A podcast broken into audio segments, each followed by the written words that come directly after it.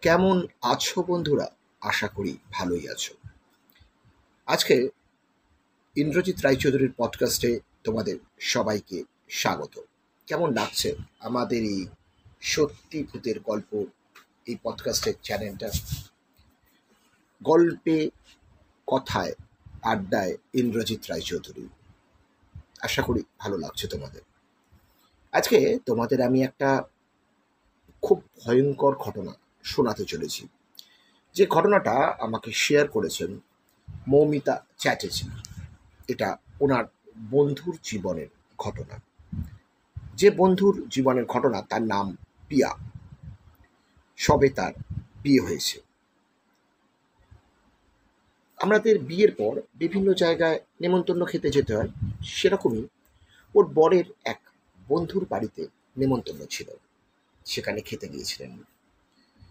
ওই বন্ধুর বাড়িতে যাওয়ার আগে একটা শ্মশান পড়ে। খুব সুন্দর সাজগোজ করে গিয়েছিল নতুন বউ।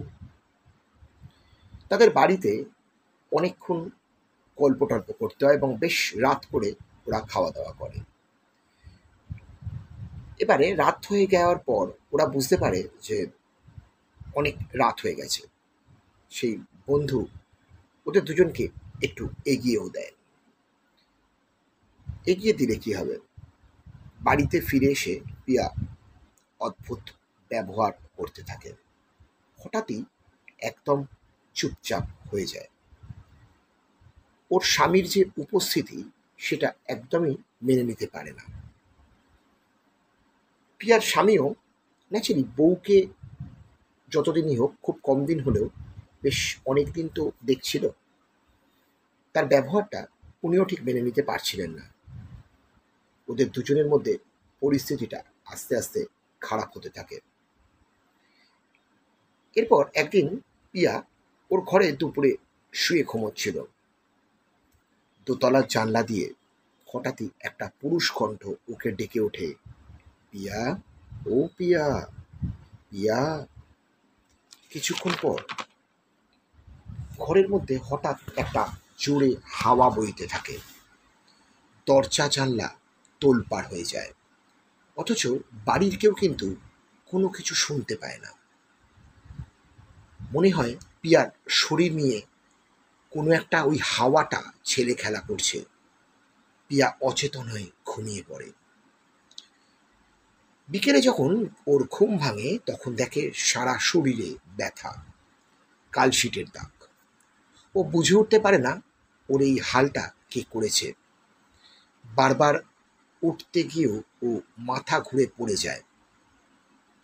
এবং ওর দিনে দিনে এই পরিস্থিতিটা আরও বাড়তে থাকে এবং বিছানার সাথে প্রায় ওর বডি লেগে যায়। শ্বশুরবাড়ি থেকে বেশ অনেক বড় বড় ডাক্তার দেখানো হয়, কারণ ওরাও তো বুঝে উঠতে পারছে না। হঠাৎ করে বাড়ির সদ্য বিবাহিতা বউয়ের কি হলো? কোনো ডাক্তারের কিন্তু কোনো ওষুধই কাজ করছে না। এদিকে পিয়া রক্ত বমিও শুরু করে। অবস্থা আরও অবনতি হতে থাকে। আর তার সঙ্গে সঙ্গে স্বামীর সাথে সুদের সম্পর্কটা নষ্ট হতে থাকে। যখনই স্বামী ওর সামনে আসে, ওর ভেতর থেকে যেন একটা পুরুষ কণ্ঠ বলে ওঠে, তুমি আমাকে ছোবে না, তুমি একদম আমার গায়ে হাত দেবে না। একদিন রাতে পিয়াকে বিছানায় দেখতে না পেয়ে ওর স্বামী খুব ভয় পেয়ে যায়। ভাবে, তার বউ কোথায় গেল? বাড়ির চারিদিকে খুঁজেও কোথাও পায় না পিয়াকে। একতলা, দুতলা, তিনতলা শেষ পর্যন্ত ছাদে যায়।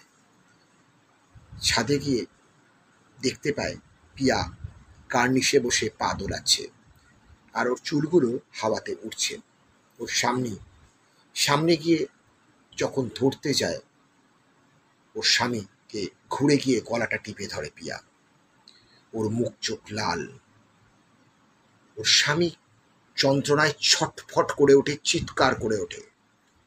কোনো রকমে শ্বশুরবাড়ির লোকেরা দৌড়তে দৌড়তে এসে ওর ছেলেকে বাঁচায়।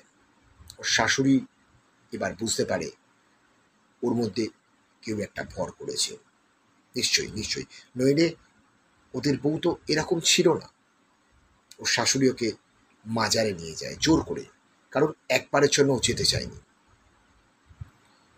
মাজারে ও গিয়ে বলে যে, আমি তোকে ছাড়বো না, আমি তোকে সঙ্গে করে নিয়ে যাব।